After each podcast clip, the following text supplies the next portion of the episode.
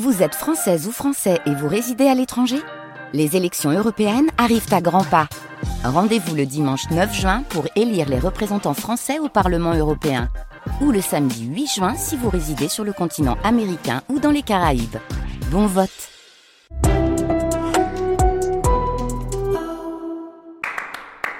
France Musique. France Musique. Tendez l'oreille. Christophe Dillis.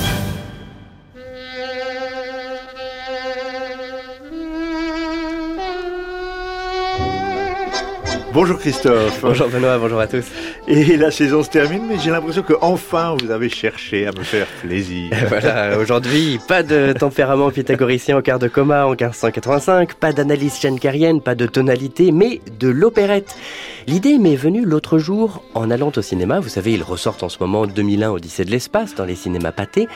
Et d'ailleurs, j'encourage tout le monde à y aller. Hein. C'est l'occasion de voir ce film incroyable de modernité visuelle sur grand écran et non pas, euh, comme tout le monde, sur l'écran du téléphone portable en mangeant des pâtes. Grand thème musical de 2001 Odyssée de l'espace. Ainsi par les Zarathustra évidemment, mais aussi le beau Danube bleu de Johann Strauss fils. Voilà, le beau Danube bleu, euh, magnifique valse dont les premières mesures ressemblent à un véritable poème symphonique, valse extrêmement célèbre qui fait danser à l'écran non pas les personnages mais les vaisseaux spatiaux.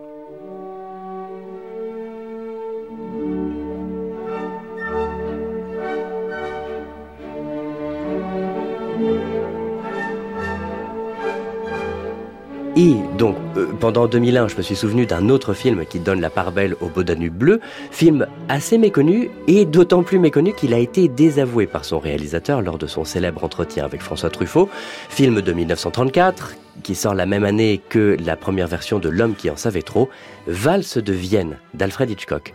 Valse de Vienne, avant d'être un film, c'était une opérette, Walzer aus Wien, créée en 1930 à Vienne, euh, livrée de Wilner, Reichert et Marischka, musique de Johann Strauss I et Johann Strauss II, père et fils donc, et c'est un des pères de la musique rutilante hollywoodienne qui est chargé de la sélection et des arrangements des musiques, Eric Wolfgang Korngold. Et donc ça racontait quoi ce film?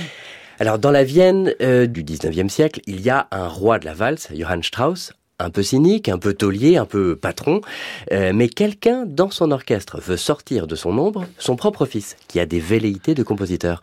On comprend l'essence de leur relation dans cette scène. Je dis que la prochaine personne à composer de la musique devra faire mieux que la Lorelei. Je vois tu ne partages pas l'enthousiasme général des gens pour ma musique.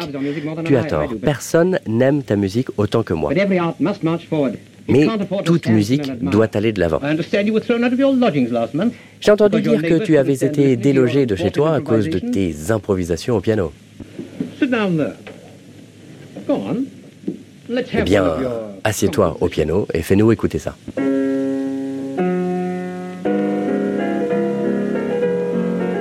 Voilà, ces accords, cette musique est censée, dans la mise en scène, être celle du futur.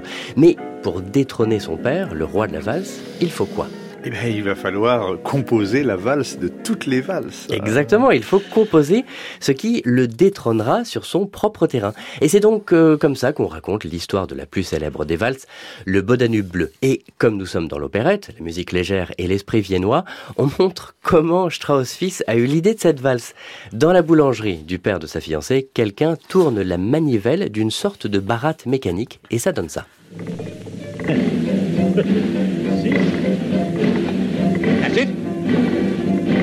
faster. There, that's the right tempo.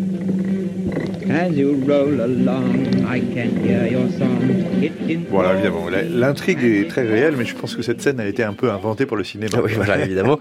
Et pour l'opérette. Euh, et, j'ai eu d'ailleurs une sorte de faux instinct à un moment. Je me suis dit, ah bah, c'est sûr que c'est faux. Euh, la musique inspirée par les bruits mécaniques, les bruits des machines, ça vient bien plus tard. Parce que je pensais notamment à une usine métallurgique de Mosolov, euh, musique soviétique de la fin des années 1920.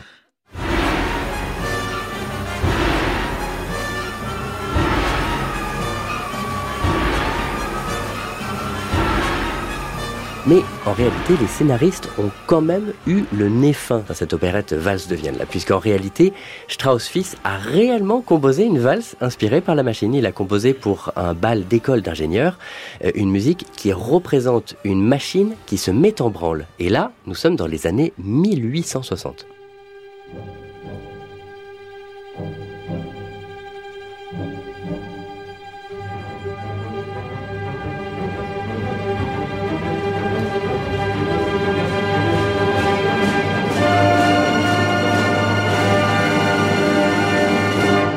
Donc vous voyez, le, beau Danube bleu qui vient du mouvement d'une baratte mécanique et dans une boulangerie, finalement, ce n'est pas si absurde. Et donc vous parliez d'Erich Wolfgang Korngold comme euh, compositeur et arrangeur de ces valses de Vienne euh, d'Hitchcock Voilà, et ce sera mon mot de la fin.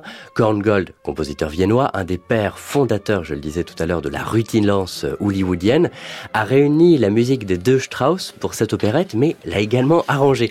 Pour l'opérette, Korngold rend cinématographique le beau Danube bleu de, Johann Strauss. Ce qui fait que ceci, chez Strauss,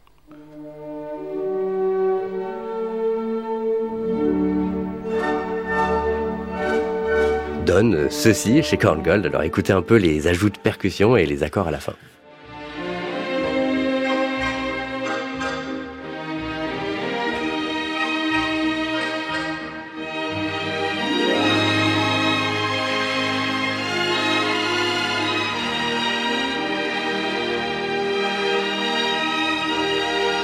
Merci Christophe, j'en ai appris beaucoup hein, sur ce sujet de Valsver. Je connaissais l'opérette, mais je savais pas que Hitchcock en avait fait un film. Et oui, mais, il l'a désavoué. Donc... Euh. Voilà, bon, quand même, je vais le regarder. Oui.